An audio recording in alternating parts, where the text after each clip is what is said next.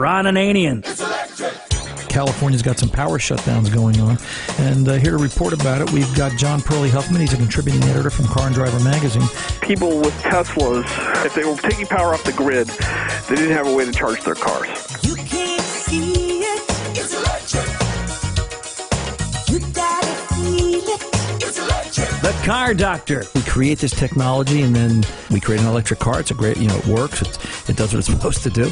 And now all of a sudden, we don't have any way to charge it because the electric utility is having financial troubles. Captain, we're losing power in the warp engine. Welcome to the radio home of Ron Ananian, the Car Doctor. Since 1991, this is where car owners the world over turn to for their definitive opinion on automotive repair. If your mechanic's giving you a busy signal, pick up the phone and call in. The garage doors are open. But I am here to take your calls at 855-560-9900. And now, here's Ronnie. Hey, it's time to start your engines. Hello and welcome. Ron Ananian, the Car Doctor, here at 855-560-9900. Here to take your calls and answer your questions, whatever they might be. If you've got a problem, make your problem my problem. That's what the Car Doctor does and has done for the past 28 years here on radio as we motor forward and try and solve and fix all of America's broken cars. And I guess around the world, I have to revise that one of these days in my head, that we're here for everybody, and, via the internet and streaming and all the different ways we come to you now, podcasting and live radio, because we do have 80-some-odd live affiliates all across this great nation of ours and growing each and every day. Let's, without any further ado, I had a little opening monologue I wanted to talk about. It can wait. Let's open the garage doors right away. Let's get over to talk to Billy in Virginia, 13 Ford Escape. Welcome to the Car Doctor, Billy. How can I help you? Hi, Ron. Appreciate you taking my call. Thank you, sir. I've had a check engine light started coming on about 2 months ago, and my local mechanic guy, he said it was my turbo. Okay. And so they put some kind of a sensor on it, and that cost $850. And it stayed off for about 5 hours, and then came back on. Okay, and it just has no power. All right, have you taken it back to him for additional diagnosis? Yeah, I'm supposed to take it back to him, and they worked on it one time all day, and he said I just don't know. He said that. The mechanic says just got me puzzled, and I told him that I'd heard that they had a limited recall, that it was in the wiring, and so I'm still I'm dealing with cancer right now, and it's kind of hard for me to get it back to him real quick. Gotcha. And so I'm at that part where I'm a paint contractor, and if I pull my utility with me, one time I just about didn't get up a mountain. Right. And it wasn't that long of a mountain, but by the time I got close to the top, it started running hot. I said, this is not good. Billy, is he your regular mechanic? This guy. Yes. This is the 2-liter turbo? 2-liter, I think so, yes. Okay. You've been with this guy a while as far as being your mechanic? He's had successful repairs for you in the past? Oh, yeah. It's everything to this right here. Okay. So understand what's going on. They've got a bunch of safety measures and override devices in this system so that if and when something fails, there's a logical, like anything else, there's hopefully a logical flow of diagnosis. What I'd really be curious to know is what fault code does this have? All right, because that'll tell me, is it a P0234 overboost? Is it a P0299 lack of power? Possibly showing a problem with the wastegate or the turbo itself. So it's each diagnosis would kind of take us down a different path. So let me make an assumption. Let me make an assumption because this is a lax power. Let me say it's a P0299 rather. I'm sorry, P0299. All right. So write that down. Let's say we're chasing a 299 fault. all right? Okay. One of the things we can do, all right, and it's simple with this particular car, is hook up a scan tool, go for a ride, all right? Uh-huh. He can look at fuel rail pressure, actual and desired, right on the scan tool. So if, you know, that, because a 299, if that's what it is, can be created by other things. It's lack of power, all right, or it's lack of boost, being failure to achieve desired boost, I think, is the actual technical explanation. So a lot of things can make an engine not reach power. This could be low fuel pressure, and the flow chart will never take you through that. This could be restricted exhaust, all right? So sometimes in diagnosis, what everybody's got to understand is, tell me what's good, all right? Tell me what's good, I'll tell you what's bad. You know, I went to, and I'll tell you the story this way. I went to class this week on ADOS, Automated Driver Assist Systems, and when I was there, one of the instructors pulled me aside and he said, "Hey, I've got a client with a problem car. He was setting an airbag fault, and he says, I was getting ready to call you, and the guy doesn't know what to do. He's changed all these parts." And my answer to him was, "Well, but what did he test?" And he said, "No, you don't understand. He changed all these parts." And I said, "Yeah, but what did he test?" You know, in my universe, new means never ever worked, and I say it all the time. And I explained to him, I said, "Listen, have the guy take the system out of the vehicle in his head, take it apart. It's an air pump, a diverter valve, an on-off control, and an O2 sensor to tell whether or not airflow is being achieved out of the pump." And I realize this isn't your problem, Billy, but just you know, an example of diagnosis. And I said, have him look at everything. You know, what's there to be considered? How do you know he doesn't have a spider web built up in front of the air inlet on the divert valve or on the pump, and it can't get airflow? Tell me how you tested the system. That's what I want to know. He looked at me and he said, "You know, you're right." He goes, I got caught up in, he changed this, and right, tell me what he tested. Tell me what's good. I'll tell you what's bad. It'll be whatever's left over. Sometimes that's how you got to approach it. There's just no other way. So, well, it's, you know, definitely a power issue. Right. So in a low power issue like yours, I want to look at fuel pressure. Now, you're fortunate in the days that, you know, in the old days, we'd have to hook up a gauge and go for a ride by rail and look at it. Well, you can do it on a scan tool. Where is it? Where's fuel trim go when this happens? I'd kind of like to know if that stays within normal. You know, hooking up and looking at manifold vacuum for restricted exhaust, which is kind of hard on a turbo. Maybe we can look at, I believe this is going to be this should be a mass air car. There should be a vacuum PID, I believe, in this that it will look at. Does it look normal? Do we have any signs of restricted exhaust? And then, you know, the actuator is, then the issue becomes, do we have a sticking wastegate? And he could apply a handheld vacuum pump to the wastegate actuator, override the computer, apply vacuum to it while he's driving it. Does it pick up power? If it changes, that tells us that either the vacuum supply to the wastegate is an issue, or there's a problem with the wastegate itself. Is it sticking, binding, whatever? Okay. So there's things to do here. It's tell me what the fault is. All right, and understand, and this is what I said to the gentleman at the class Wednesday night. I said, you know, that fault code, P0, I think it was P0402, there's specific things that have to happen to create that code.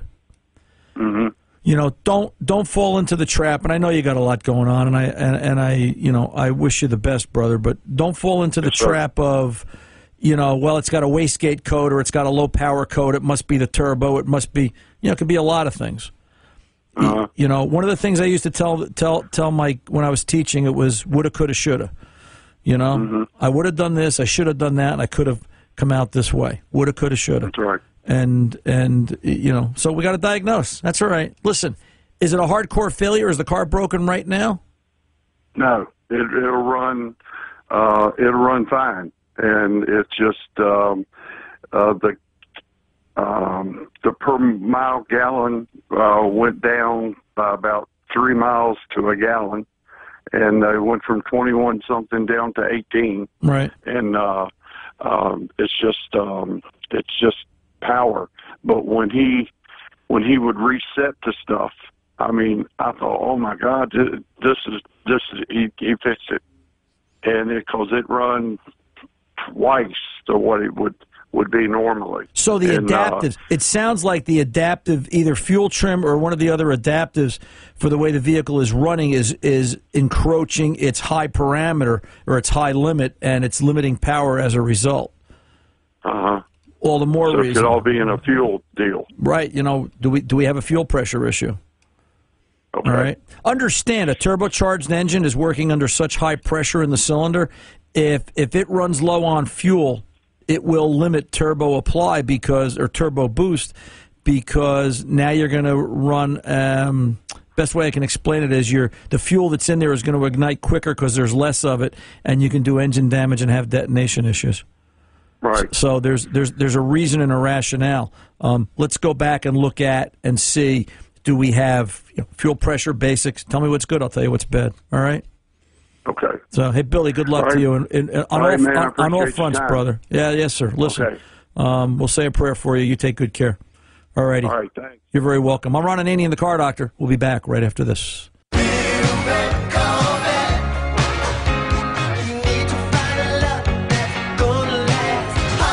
Whether it's a little red Corvette or a Yugo, you've come to the right place to get that car fixed. Ron Ananian, the Car Doctor, 855-560-9900. Now, back to Ron. Just a reminder, coming up at the bottom of the hour, we're going to be joined by John Hannigan. He is the director for Ford Motor Company, Global Aftermarket Director, and John's going to be stopping back. We've had John on the show before, talking about some of the changes and improvements to the diesel line of Fords that Ford is making, and as well as with their parts from Motorcraft, talking about some of the improvements they've made along the way and how they're now making specific things available to help support the diesel in the aftermarket world. So we're looking forward to that too. That'll be around at the bottom of the hour. Right now, let's get over to the busy phones. Let's go over and talk to Paul from Long Island, 13 Ford Explorer. Paul, welcome to the Car Doctor, sir. How can I help? Hi, Ron. Thanks for taking my call. You're welcome. I don't know where to start on this one. It's an intermittent backup camera, and very intermittent. It seems like there's no set pattern that we can figure as of yet. Okay. Just once in a while, you've got it in reverse, and the camera works or doesn't work. Right. Okay. So let's talk about the basics. Obviously, I'm going to tell you to just do a scan. I'm sure there'll be nothing there, but tell me what's good. I'll tell you what's bad. Okay. If within a reasonable amount of time after the problem happens, do a complete module scan. And most scan tools today will have that option. Snap-ons do, Launch does, to name a few. So let's go out and do a complete module scan and see what's there. And, obviously print or write everything down. This is not something you can fix with OBD2, because OBD2 is emissions only, right? That's what I was afraid of. Right, yeah. Okay. So this is something we need a year, make, model specific scanner to go in and look at. So that's number one. Number two, fuse number 34 for the BCM, and I believe it's in the BCM actually. It's attached to or in and around the BCM if I remember right. But fuse 34, if that fuse is okay, and chances are it is. You may want to, and understand you may do some resets by doing this, but it's just part of the game today. Pull the fuse out. Look at it. I don't think there will be, but just how clean is the fuse? Any signs of corrosion? Any signs of burn marks? Any signs of high resistance? I've seen fuses do some flaky things, and I'm getting in the habit on intermittents just looking at fuses now. And obviously look at the socket that the fuse sits in. All right? If the fuse is okay, you've got to pull down that panel. The backup camera sits above the license plate, right? So that back interior panel's got to come down. And we're looking for the connector right at the rear video camera, all right? Okay. You're going to find a power and a ground. Obviously, make sure you've got power and ground. If you leave your meter hooked up to that, checking for power and ground, and you start to wiggle and massage the harness and beat it up and, manipulate the harness any which way you can. Does it maintain power and ground? Chances are it will. Okay. All right? Okay. But, we're just trying to find an intermittent. Here's the hard thing, okay? If the power and grounds are okay, and here's a classic case of where wiring in the 194 side marker bulb you always hear me talk about would be a great thing. Yep. So I could, you know, and it'll actually work, right? You could look in the rearview mirror. Is the bulb lit? If the bulb's lit and the camera's out, it's going to answer my next question. All right, my next question is, the next wire I would want to go look at is, and we're going to play alphabet soup here, Paul, in that, you know, the next thing I want to look at is I want to go look at the LIN wire. LIN wire on the camera on this truck is the local independent network. See, you thought it was a car. it's just a giant computer with wheels and an engine and a payment book, all right? So we want to go look at the LIN wire, all right? If you disconnect the camera, there should be voltage on that LIN wire with the key in the on position. That's the communication data line from the body computer, from the BCM to the camera. Okay? If there is voltage there, keep the camera disconnected and disconnect the APIM. You know what the APIM is, don't you? No. The Accessory Protocol Interface Module. Don't you love this business? Okay.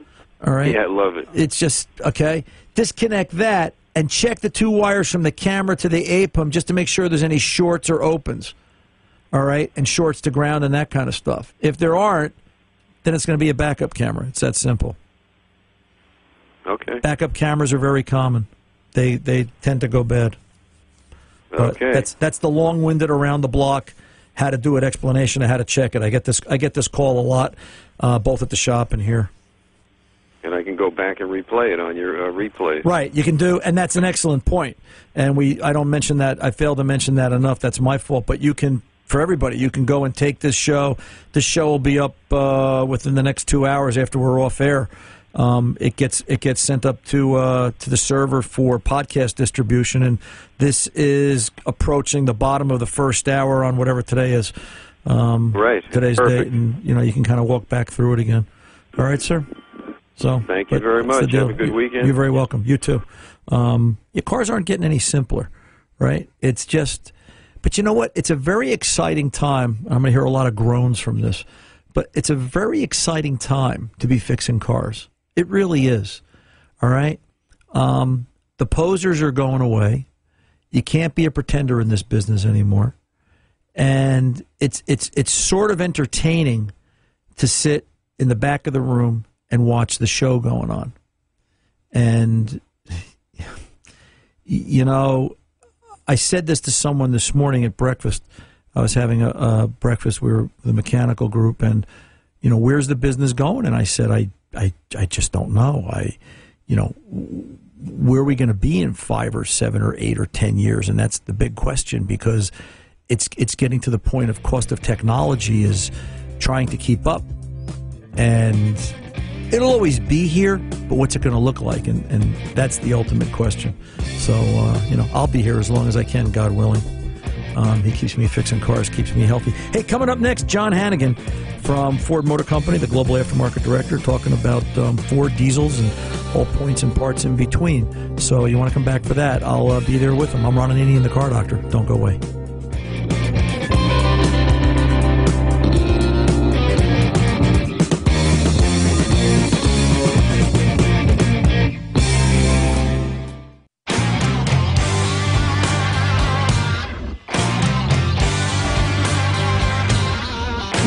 Ron Ananian, the car doctor. Diesel is a word that strikes all sorts of images in everybody's mind. And Ford Motor Company has done a great job of presenting the diesel engine on the road today in all sorts and fashions, from cars to medium to light to heavy-duty truck, the entire parameter. There are 1.4 million Power Stroke diesels on the road today. And that says a lot about how Ford has, you know, become the leader in the diesel market that they are, and we thought to discuss it further and talk about some of the innovation that's going on there. We would once again welcome back John Hannigan. He is the global aftermarket director for Ford Motor Company, and we're happy to have him. John, welcome back, sir. Thank you for having me, Ron. I really appreciate being part of your show today. Well, we're John. It's always a good conversation. 1.4 million Power Stroke diesels on the road. That's quite an accomplishment. It is. It's a great history for Ford, and what's nice too is our newest offering, which is a 2020. Offering for the Ford Super Duty.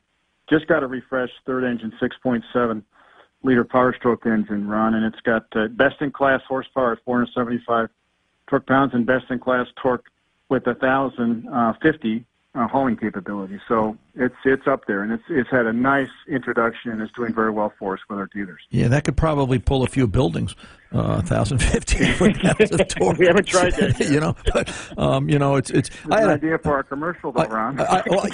You know, John, I got to tell you, I always think back a little off the subject here. I always think back. I had a customer with a Ford Excursion, a diesel Excursion, a Power Stroke, a 7.3, going way back, right? And yeah. He brought it in one day, and we fixed it for the diesel. And his complaint was it didn't have enough power to to do anything, and it had snowed that day at the shop, and my plow fit his truck, and I didn't have my truck that day, and I said, well, Joe said it. I asked Joe, he says, yeah, go ahead, plow the shop. I have to tell you, once you snow plow with a diesel, if you have a you'll never plow with anything else, because boy, does that diesel put out torque and power. It just keeps going like nothing I've ever experienced. Very consistent and very strong, to your point. Just like wow. The Ford 6.7 liter Power Stroke that's on the Super Duty trucks, you're now offering remanufactured turbos. Talk about that a little bit. Well, the remanufactured turbos, what's really interesting about that is the first to market that anyone's done that. And it's actually remanufactured in the United States, Ron, which is really important, of course. Of course. It exceeds their engineering rigorous OEM test requirements. It's got a high-performance bearing in there for increased durability within these engines, too, because these are strong engines that last a long, long time. I mean, some diesels go over a total million miles. It's the only remanufactured 6.7 turbocharger that's got the OEM balancing techniques, which really yields lower noise, vibration, and harshness ratings within the cabs and the feel of the actual ride in the vehicle. And most importantly, because we've always wanted to make sure we've got the shop owner, especially PSN members, back, and the technician. It offers a 2-year unlimited warranty with labor included and no commercial exceptions, Ron. And that's kind of unheard of when it comes to a diesel, right, John? That's right. That's one of the best, if not the best, warranty in the business. It is the best, and it shows the confidence we've got in our product. Yeah, with a diesel, you've got to be right spot on the money, because diesels they don't tolerate. What's the word I'm looking for? Not abuse. They don't tolerate variations in tolerance in a lot of areas. And let's use that as a segue, right? Clean fuel is so important for a diesel. Most fuel filters are round, but the 6.7 I was reading is now a flat panel design fuel filter. What are the benefits? Well, just to circle back for a minute, a single particle of dirt, Ron, can damage the entire system, and then water gets in there and freezes inside the system, which can block the entire flow of fuel into the engine, which really causes serious damage. Motorcraft's high-performance filter media, it's able to filter particles as small as 4 microns. A typical oil filter is like 30 microns. This is 4. That's how much of an improvement this is. The air bleed orifices assure no reduction in the performance of the filter, you improve the longevity, and then you've got no fuel pump noise on top of that. There's 98% water removal rate, 98%, Ron, compared to the aftermarket, which runs around 65 to 82%. Again, the OE level performance is so critical. And then the Motorcraft parts are designed, again, the OE form, fit, and function, which is so important for our installers today. I remember when I was one at one time and how important that was. And it's fully backed, again, by the 2-year unlimited mileage warranty and labor, again, included in no commercial exceptions.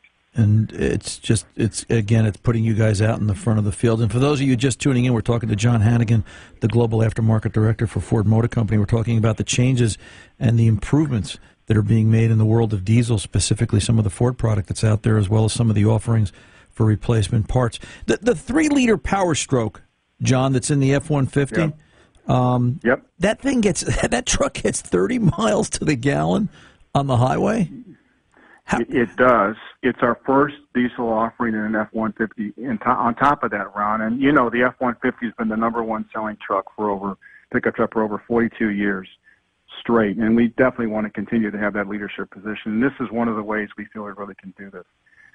Now, that puppy has 440 pounds of torque in just 1,750 RPMs. On top of that, the Power Stroke can tow up to 11,400 pounds. Really conquering some big jobs, the F-150 can. I could bring my lunchbox to work. You can. And you get 30 miles to the gallon. To your point, it's got the engine side. The engine in it's a little different. It's a compacted graphite engine, or they call it the CGI, which is a deep skirt engine block with aluminum cylinder heads for the weight savings there, which really has strength as well as the lightness to it, if you will, reduction in weight, if you will, to try to help contribute to that great fuel economy. It's got a large turbocharger, which takes care of high airflow to maximize the power, again, around that torque capability. It's got forged steel, fully counterweighted crankshaft in it, which is a new design for us, for strength and durability for our crankshaft capability. And then the high-pressure common, rail fuel injection has got really the good power and fuel consumption and emission control. So this is a very impressive offering, and we're really proud of it, Ron. You've really redesigned it from the bottom up. Yes, sir. Inside out. So it's not just one part, it's all the parts. Everything has been improved upon and made better. We got to do that to stay number one. Yeah, to be competitive like that, sure, yeah. So then let me ask you the ugly word. Start-stop technology. Rumor has it that this particular setup is going to have start-stop technology on a diesel, John? Yeah, on a diesel truck on top of it, Ron. Listen, what you've heard about it, give this one a good look, because the start-stop technology on this offering's top notch. It's got it's all about improving the fuel economy. Back to that 30 miles per gallon. So the start-stop contributes to that capability technology. The biodiesel capability really offers the fuel flexibility and convenience we need. It's got a very intelligent oil life monitor system inside of it, to help ensure we got regular maintenance, because you have to do that with the diesel engine. Right. It's an oil-based system, so we've got to make sure it's maintained. And on top of that, this is what makes it different, Ron. It's got a smart charging alternator, which really helps provide consistent, reliable charging to improve fuel economy and battery life on top of that as well. So that's new this year as well. That adds to that start-stop technology capability. I got to get my hands on one of these. It sounds, it's interesting. You always think a diesel is, noisy, and it smells and it clatters. And so we had a customer in the shop 2 weeks ago with I think it was like a 17 or an 18 diesel F-250 vehicle, and it was a diesel, and it was running, and I couldn't even tell. It was so quiet. Like, you really had to listen now. And if the newer stuff is even quieter, you're not going to be able to tell the difference anymore. It's not going to be anywhere near. It's really something to see. I got to tell you, I was there in a couple of the labs when they were testing them out, and it's really impressive. That point as far as we've come. I can imagine. Hey, John, it's always great when we get together. We got to do this more often. Where can the listeners go for more information? Well, I agree, Ron. I'd love to do this as often as you'd like. You can get more information on Motorcraft.com, but really the hub to go to is FordParts.com, because it's got a complete catalog offering in there, and you can search by VIN, you can search by model, keyword, or part number. Let me tell you, FordParts.com. Once you get used to it, you can't live without it. I've told more than a few stories here on air. Most recently, I had an 06 F-250 that I needed the little purge valve coming off the back of the intake manifold. And I called my dealer, and my dealer is talking to me, and he's going, and I'm like, he says, go to this, and I said, let me go to this web. I went to FordParts.com. He gave, what stunned me, John, and I know we're off topic here, I'm sorry. He gave me a reference number. I typed that reference number into FordParts.com. It brought me to the same page he's looking at, and he said, is it number 3? Yeah, okay, I'll order you that. It was that simple. That's great. I went, wow, look at this. Instead of, the poke and hope, and I hope we get the right part tomorrow, really made it, that much easier. So you guys are doing a heck of a job up there. Thanks, Ron. The images we keep adding to the site, too, as well, really help you make sure you get the right part the first time, which is so critical. It's so critical because it saves downtime. Hey, John, I got to go, but again, thank you, sir. Thanks for being part of the Car Doctor family today, and we're always glad to have you guys. You come back anytime. Thank you, Ron. Appreciate it. You're very welcome, take care now. You take good care. Okay. I'm Ron Ananian, the Car Doctor. We are back right after this.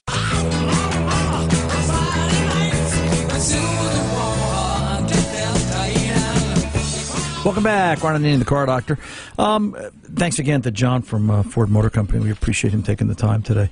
Lots of good stuff, right? Diesel stuff changes all the time, and diesel they've got to stay so on top of because of what we ask it to do out in the universe in terms of getting us around and moving our product and ourselves.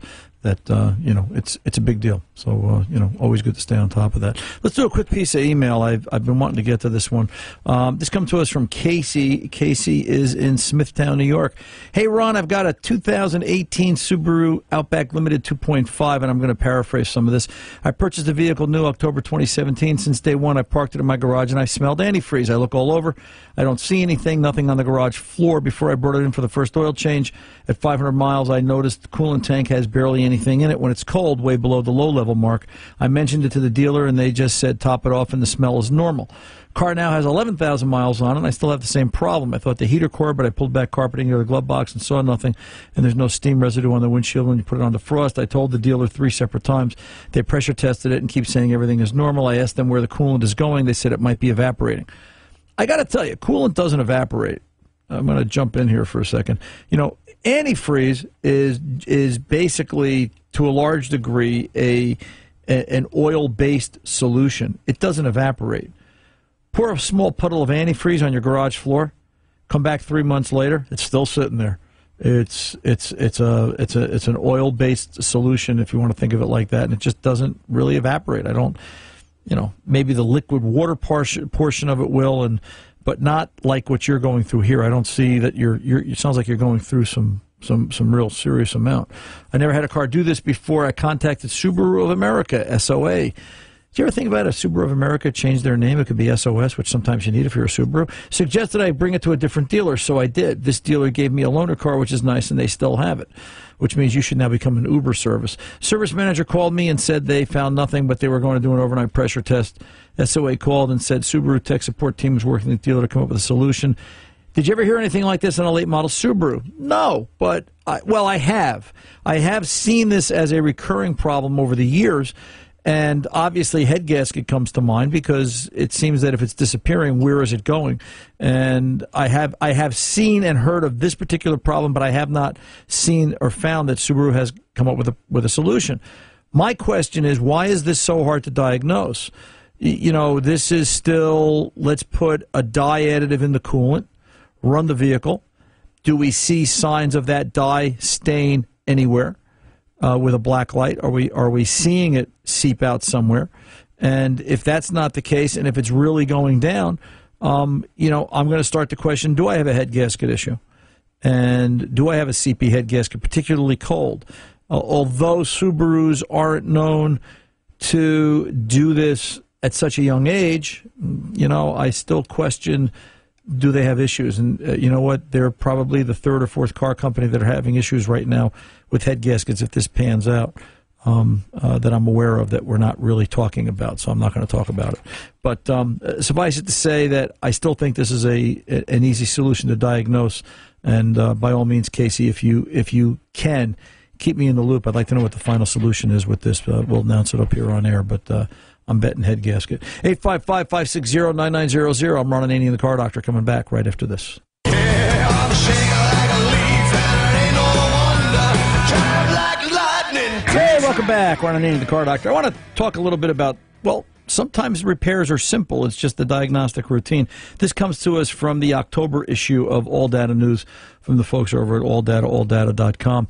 2007 Ford Expedition came into the shop. They've got a blog about this. The vehicle had almost 200,000 miles on it, and the power windows were inoperative. So they could hear, they say they were all down about 2 inches, and they wouldn't go up or down. The customer stated they could hear a buzzing sound from the master control switch. The shop replaced the master switch with an OEM part, but the symptom remained. Now, one of the nice things that AllData has is they have a tech assist line, right? So the tech assist consultant from AllData suggested checking for power at the main wire to the shop, and they found that the test lamp would barely light. And they next used a power probe. A power probe is a device that has its own power and ground. They applied power to that pin, and the windows worked. So they were then able to prove that, you know, tell me what's good. The switch is good, the window motor is good, and the window regulator assembly itself is good. So we know it's not the window, it's the wires leading up. Together, the tech assist consultant from AllData and the technician traced the circuits in a wiring diagram from AllData Repair. They found that the harness had a broken wire under the driver's door sill plate and only had a few strands left, which allowed minimum voltage through the circuit. There you go. Here's that example about, I always tell you about, use a round headlight, 6-7 amps of current across a circuit to see if it'll light the light. It would tell you whether or not it's got enough to make all the electrons flow to make the device or whatever it is that it wants to operate.